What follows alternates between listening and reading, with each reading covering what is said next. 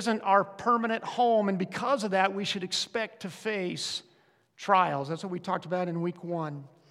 In week two, we talked about how we should act in the midst of these culture wars. The fact that you and I are called to be light to the world, even when the world is persecuting us. We talked about how we should submit to authority unless that authority is asking us to do something that contradicts God's word. Then in week three, we compared a lot of the misinformation that culture tries to push on us about family and about husbands and wives with what the Bible says about those topics and those roles. And then last week, we saw that there's not just this battle that's going on around us, there's a battle that's going on within us as our new self battles against old thoughts, old temptations, and old habits. And we saw that the way to win that battle within was to recklessly pursue God, to let His Spirit work in us and through us. I just want to remind you if you missed any of those and you want to go back and, and dig into those, you can always go to pursuegod.org and you'll see the podcast for each of those sermons, or you can watch the small group video. Or if you want to listen to the full length audio sermon, you can go to alpinechurch.org, click on the resources tab, and you'll see those. Now, today is this last day of culture wars, and I hope that today's message brings you some encouragement. Can you go back to the one? Thanks, Robert. Because you may be feeling a little discouraged after spending four straight weeks talking about how we're in a battle. Maybe this series has made you a little more sensitive to all that is wrong in the world. You think about the events that are happening on the world stage right now, or even events that are happening close to home, and you might have been tempted to say, What's the point? Why fight this battle against culture when it seems like we're not making any headway? I mean, I confess there's been multiple times over the last several years that I've thought, Jesus, just come back and put an end to all this. And I'm not saying it's wrong to long for Jesus, but we need to remember that God's timing is perfect. And we're not the first generation to wonder what's taking Jesus so long. In fact, the apostle Peter in his second letter to the early church addressed that very thing in 2 Peter chapter 3 verse 9. He writes, "The Lord is not slow in keeping his promise, as some understand slowness. He is patient with you, not wanting anyone to perish, but wanting everyone to come to repentance." See, all the way back in Peter's time, people were wishing Jesus would just come back. This is nothing new for us. That's the promise Peter's talking about in verse 9 there. But we can trust God's timing, we can trust God's patience. And we're going to talk today that our battle against culture is not a losing effort. We know ultimately who is going to be victorious, and that's going to bring us into our first point today. In 1 Peter 5, Peter reminds the church that the battle with our culture is not a losing effort.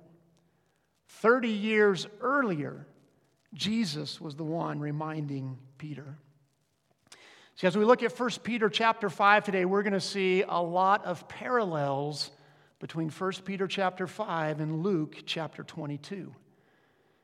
In Luke chapter 22, Jesus is giving final instructions to the disciples. And as one of the disciples, Peter would have been there. Peter would have heard the teaching. He would have been receiving these instructions from Jesus. And now, 30 years later, he's passing on much of the same teaching to the early church that he heard that night from the Messiah. And we're going to see both in the life of Peter, if we were to look at his life, and in this letter to the early church, that Peter not only heard the instruction of Jesus, he put it into practice. He acted on it. So if you have your Bibles with you, we're going to spend all of our time basically in 1 Peter 5 and Luke 22 if you want to join us there. Now let's start with some context for what's going on in Luke chapter 22, because context is always important. So, this is the last night that Jesus is spending with his disciples. It's the night that he's going to be betrayed. And so he celebrates the Passover with them. And during that Passover, he takes the bread and he says, This bread represents my body, which is going to be broken for you. And he takes the wine and he said, This, blood, this cup represents my blood, my blood which is going to be shed for you. Then, shortly after that, he tells the disciples that one of them is going to betray him. And they start to argue among themselves about who that's going to be. And then they begin to, to question Jesus Surely not I, Lord. And then that argument leads into an argument about who's going to be the greatest among them, which seemed to be a fairly common topic of conversation amongst the disciples. And then Jesus begins to teach them. With all that is weighing on him, knowing that his betrayal, arrest, beating, and crucifixion are just hours away, he slows down and he teaches them and encourages them. What an amazing, compassionate Savior we serve.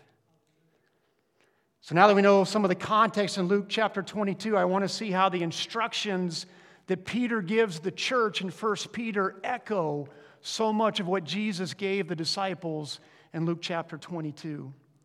So we're going to have Jesus' instructions to the disciples on the left, Peter's instructions to the early church on the right. And we'll see that Jesus' instructions he gave in about 33 AD, and then 30 years later in 63 AD, we see Peter write his epistle to the early church.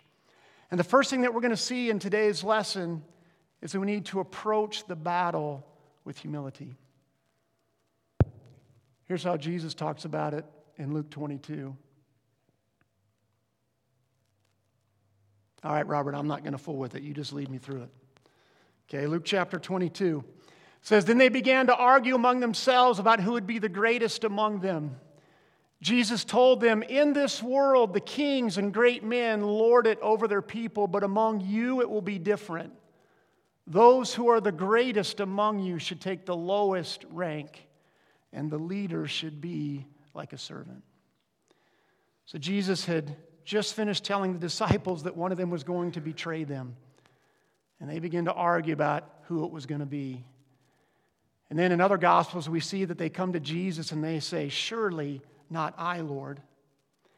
And it's likely that this argument then led into the argument about who was going to be the greatest among the disciples. And I can just picture Peter being the one to get that argument started if we know about Peter's history and his personality. And this argument about who was going to be the greatest seem to be fairly common. We know of at least four times that Scripture talks about it. It's mentioned in Matthew 18, Matthew 20, Mark 9, and Luke 9, in addition to Luke 22. In fact, it seems that James and John even got their mother involved in the argument when she asked Jesus if one of them considered his right hand and one considered his left hand in his kingdom. And Jesus responds and says, Guys, you, you just don't get it. In God's kingdom, the greatest leader is the one who serves. In God's kingdom, the greatest leader is the one who humbles himself or herself and takes the position of the lowliest servant. And Jesus didn't just talk about leading like that, that's what Jesus did. Right? Scripture says that the Son of Man came not to be served, but to serve and give his life as a ransom for many.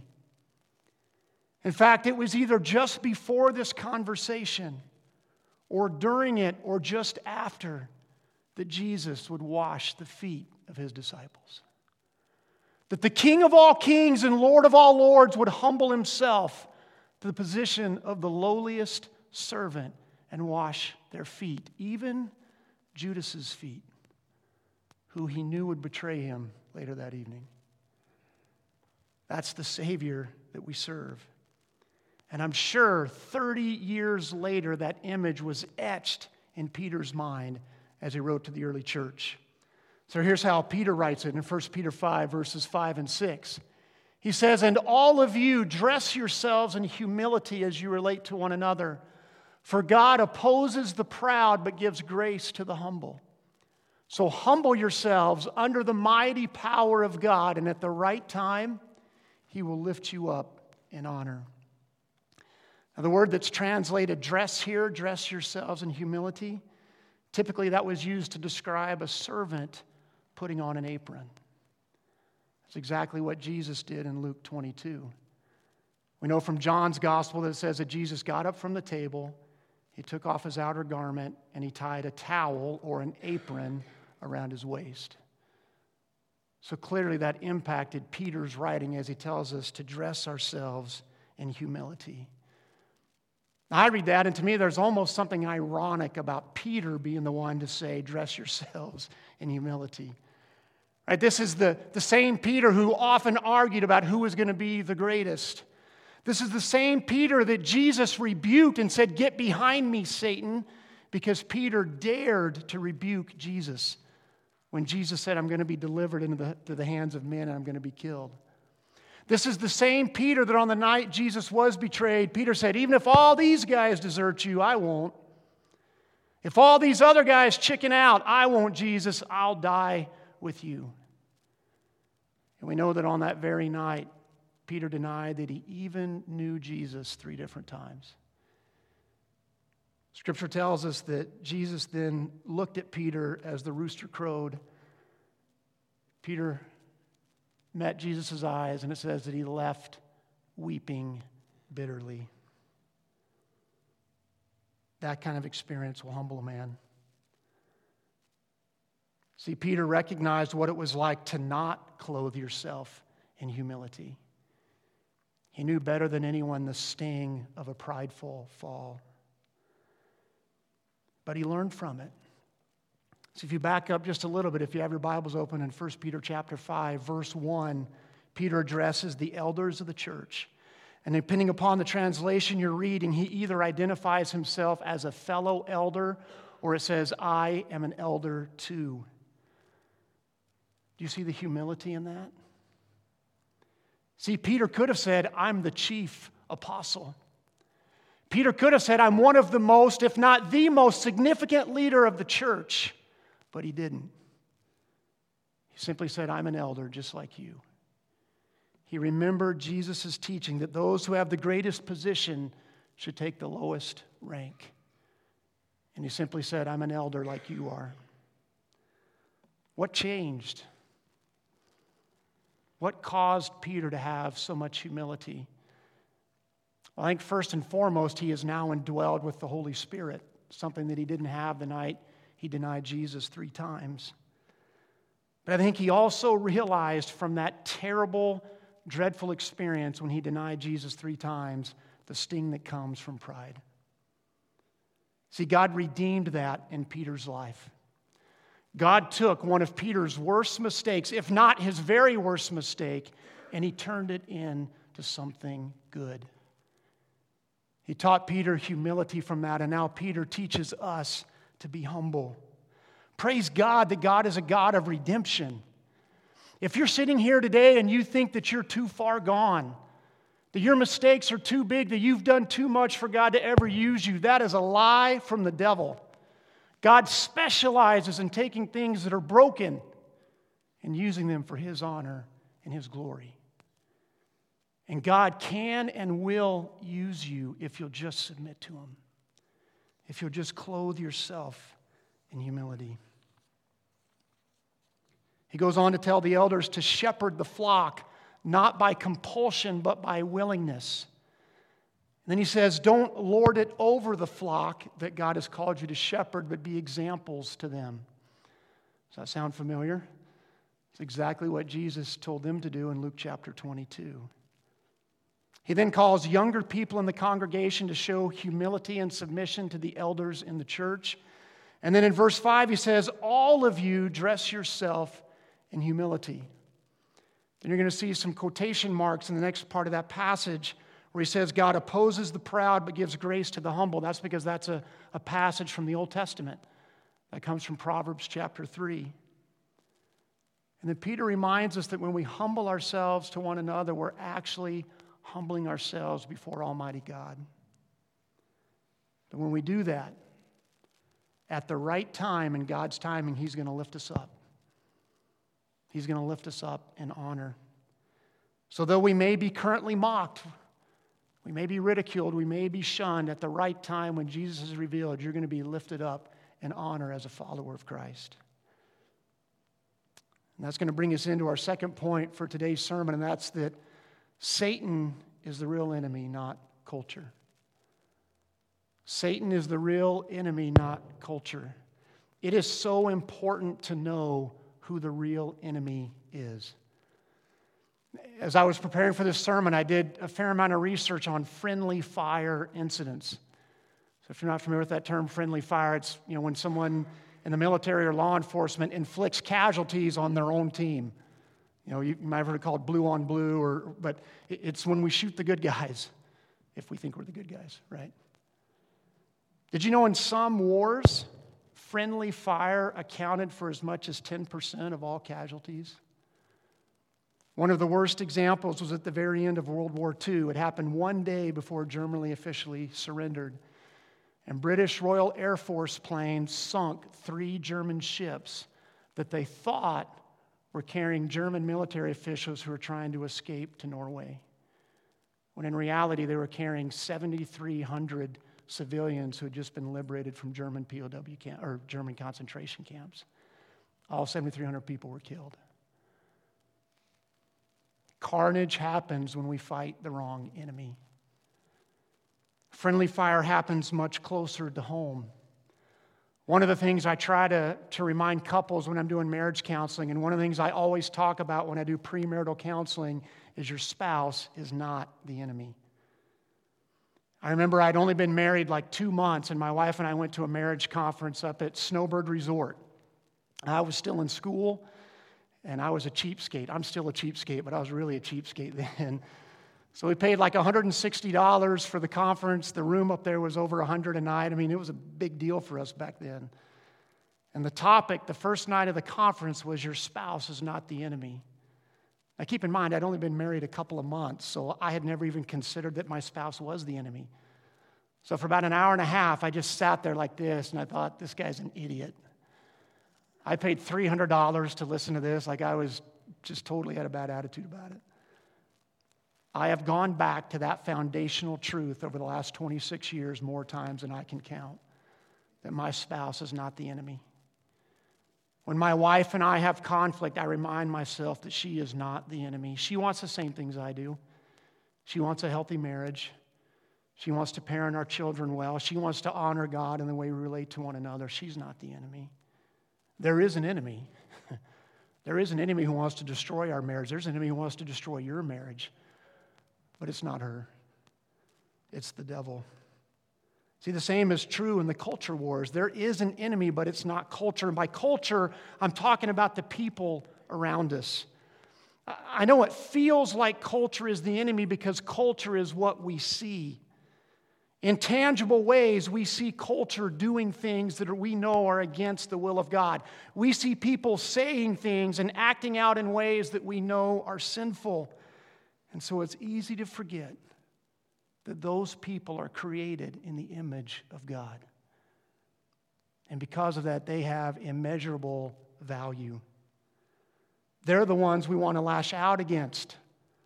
But behind the scenes, there is a real enemy who is orchestrating all of that. There is a spiritual battle going on, and Jesus had to remind the disciples of that in Luke chapter 22. Here's what he says to Peter He says, Simon, Simon, Satan has asked to sift each of you like wheat. But I have pleaded in prayer for you, Simon, that your faith should not fail. See, Simon and the rest of the disciples were ignorant of the spiritual battle that was going on behind the scenes. Now, if you have a translation in your Bible that says, Simon, Satan has asked to sift you like wheat, the you there is plural. So even though he's addressing Peter, Jesus is saying Satan has asked to sift all of you, all of the disciples, like wheat. I find it interesting and comforting that Satan had to ask for permission. Says Satan has asked to sift you like wheat. So even though Satan is known as the prince of this world, he does not have free rein over it. He can't just do whatever he wants to do. He had to get permission from God. Satan wanted to completely crush the disciples. He wanted to sift them like wheat and turn them into shafts so they would just blow away. Kind of reminds me of the story of Job, where Satan had to come before God and get permission to bring trials upon Job. And I hope that that brings you encouragement. that you would know that anything you're going through, even if the devil is behind it, Almighty God has allowed it to happen. And you can trust Him because He has a plan and He has a purpose in it. I also hope it brings you much encouragement that Jesus prayed for Peter because He also prays for you. He says, Simon, I have pleaded in prayer for you. Jesus pleads in prayer for us as well. Hebrews 7:25 says, "Therefore he, and the he is Jesus, therefore Jesus is able once and forever to save those who come to God through him. He lives forever to intercede with God on their behalf." Jesus intercedes with God the Father for you. And I'm sure as Peter wrote to the early church, he remembered the words of Jesus and that the battle is really a spiritual battle. Here's how Peter writes it He says, Stay alert, watch out for your great enemy, the devil. He prowls around like a roaring lion looking for someone to devour. Stand firm against him and be strong in the faith. He says, Stay alert. You can't be lazy about it. You need to pay attention. Some translations say, stay, uh, be sober for our great enemy, the devil. Clearly, that's who the real enemy is. It may feel like everyone is against us, it may feel like it's culture, but behind that, our great enemy is really Satan. Then it talks about how he prowls around like a roaring lion. Now, the devil is not omnipresent. The devil is a created being. He can only be in one place at one time, but he is roaming around. He is on the prowl. Here he is described as a roaring lion. You know, John Brewer, who attends here, he and I have had multiple conversations about this verse because typically a lion who is hunting doesn't roar. A lion who's hunting is silent. I think Peter describes him as a roaring lion here because the roar of a lion struck fear into all who heard it. See, sometimes Satan comes at us like a roaring lion, loud and full of intimidation. The Bible also describes him as a fowler. That's someone who captured birds, and a fowler was always silent and secretive. Sometimes that's how the devil attacks us. He's also described as an angel of light appearing good and glorious. How is he attacking you today? Is he coming at you like a roaring lion? Are you struggling with an addiction and he's yelling at you? You'll never break it. You're not strong enough. Or is he masquerading as an angel of light? He's just saying, God just wants you to be happy. God wants you to buy that new truck or new car, even though you're already drowning in debt. However, he's attacking you, Peter reminds us to stand firm and be strong in the faith.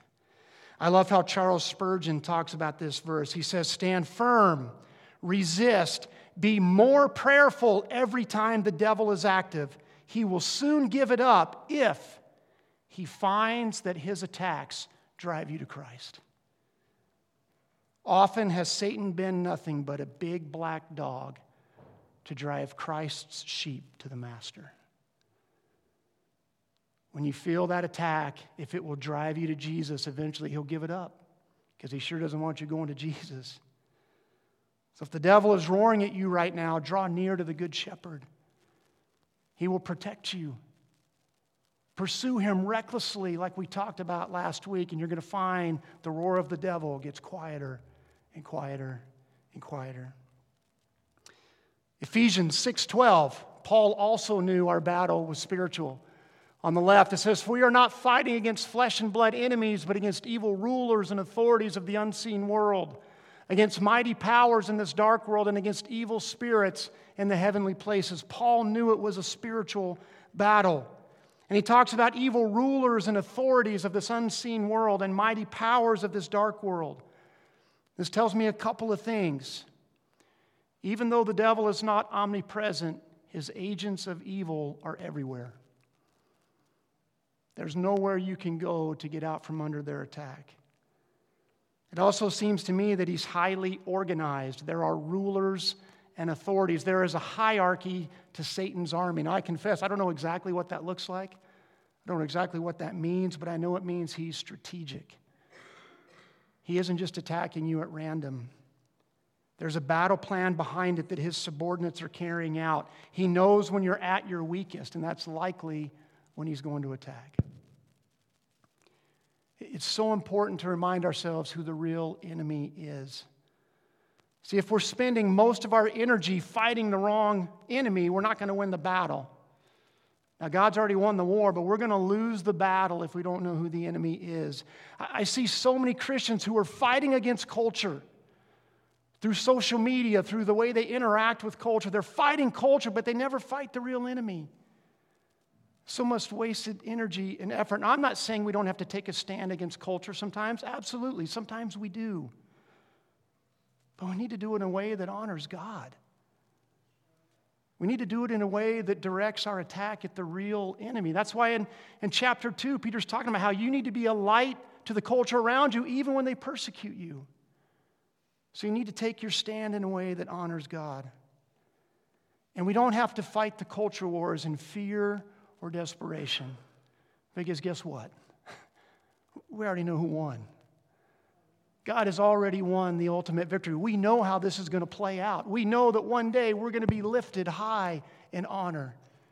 And we're going to spend eternity in the presence of the King of all kings and the Lord of all lords. And that brings us to our last point, and that's that we need to trust God for ultimate victory. Here's how Jesus talks about it in Luke 22. He says, You have stayed with me in my time of trial and just as my Father has granted me a kingdom, I now grant you the right to eat and drink at my table in my kingdom. And you will sit on thrones judging the 12 tribes of Israel. So he's, he's talking to the disciples. Now, in just a minute, he's going to tell the disciples that you're all going to scatter, you're all going to fall away.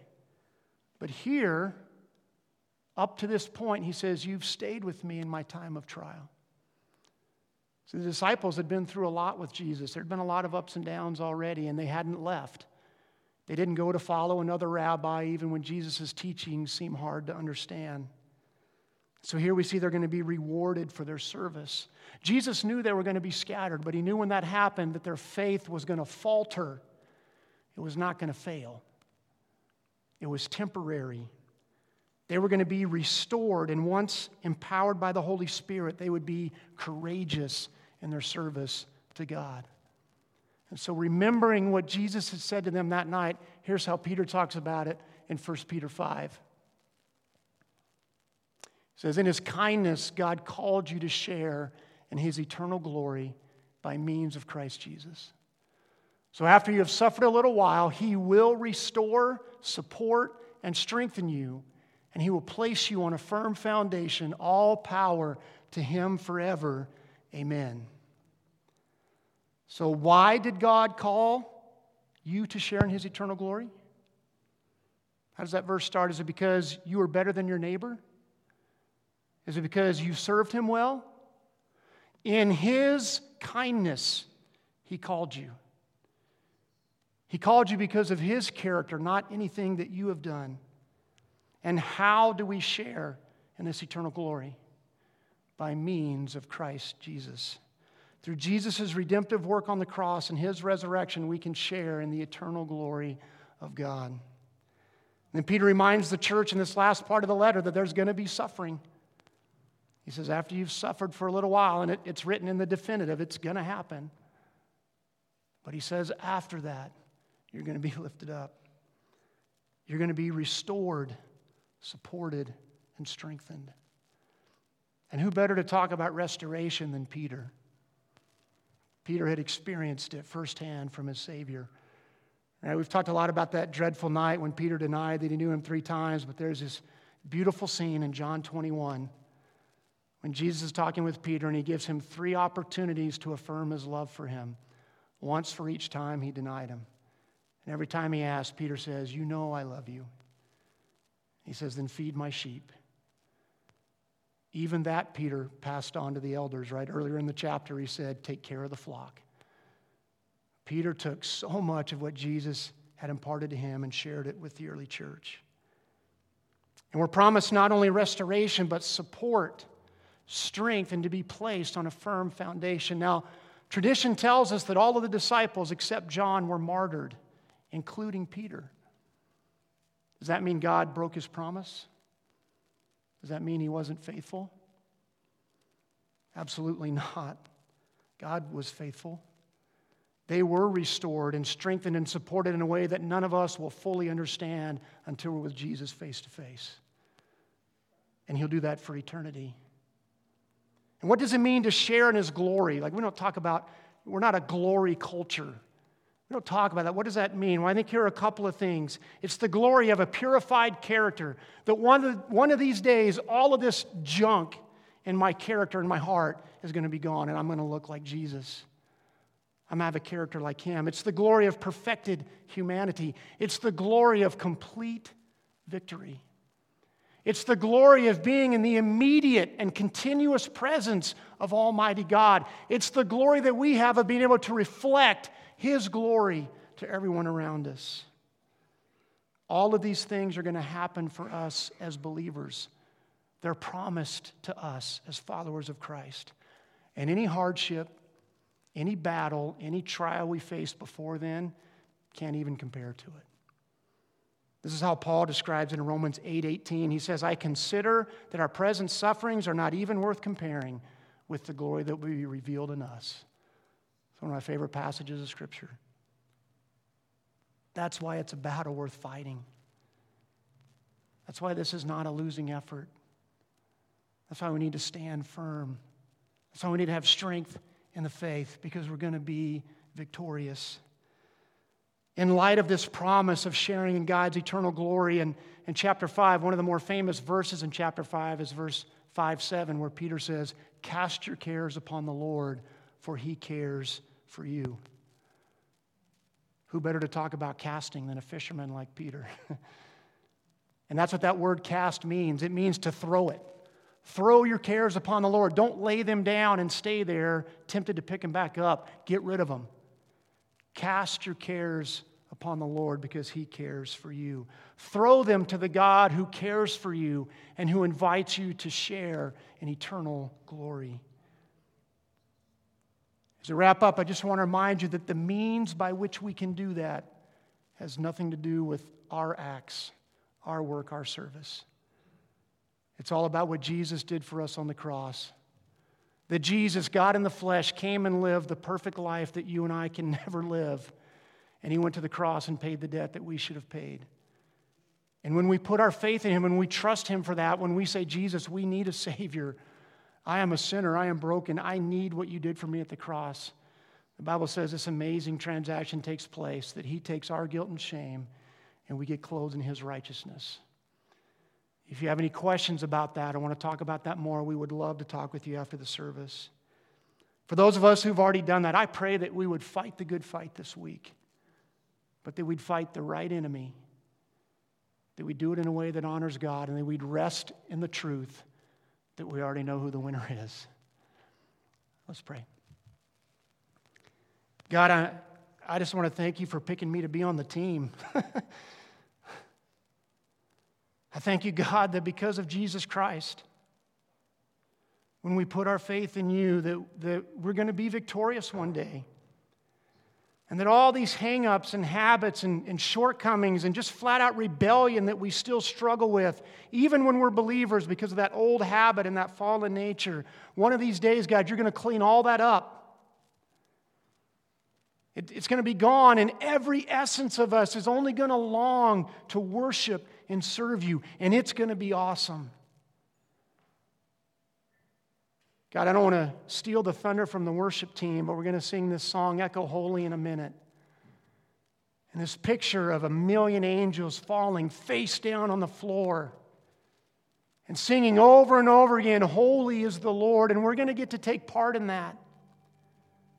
We're going to get to worship you for eternity and serve you. And God, we, we don't deserve it, we didn't earn it, but you call us out of your kindness, and we just say thank you. Jesus, we do long for your return.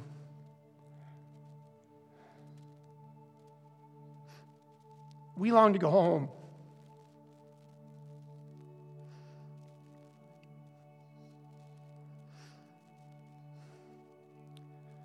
But we trust in your timing, in your goodness. So I just pray, God, that this week we would fight the fight well. We'd fight it in a way that honors you in a way where we would be light to the world around us. And thank you for the victory. In Jesus' name we pray. Amen. Amen. It's fitting that we spend a lot of time in Luke 22 today because we're going to celebrate communion today. So, on that night that Jesus was betrayed, as he sat with the disciples, he took the bread and he broke and he said, This is my body, which is going to be broken for you. And he took the cup and he said, This cup represents my blood, which is going to be shed for you. And so we celebrate that the first week uh, of every month here. We do it because Jesus called us to do it in remembrance of him, and we do it because it's a beautiful visual picture of a spiritual reality. If you didn't grab a communion cup on your way in and you'd like one, our ushers have some in the back. Just raise your hand and they can make sure they get you one. We invite anyone who is trusting in Jesus and Jesus alone for the forgiveness of their sins to celebrate with us. So, whether you're a regular attender here or not, it doesn't matter. If you're trusting in Jesus Christ and his work on the cross, we invite you to celebrate. So, I'm going to pray for us. The worship team is just going to play a little bit in the background and give you a couple of minutes to reflect, a couple of minutes to thank God for the sacrifice. And then, as you're ready, just peel the top layer off to, to get to that little wafer, and then peel the second layer off to get to the juice. And then in a few moments, the worship team is going to lead us in our closing song. Let me pray for us. God, we thank you for this amazing sacrifice that we celebrate today. We thank you, Jesus, for being obedient all the way to the cross. We thank you for this amazing exchange that takes place where we get to be clothed in your righteousness and you took our guilt and shame and you nailed it to the cross. And so, God, we just, we just say thank you. We say, have your way in us. Help us to be humble. Help us to, to clothe ourselves in humility, like we talked about today, not only with culture, but with you, that we would give you reign and authority. We ask all this in Jesus' name. Amen.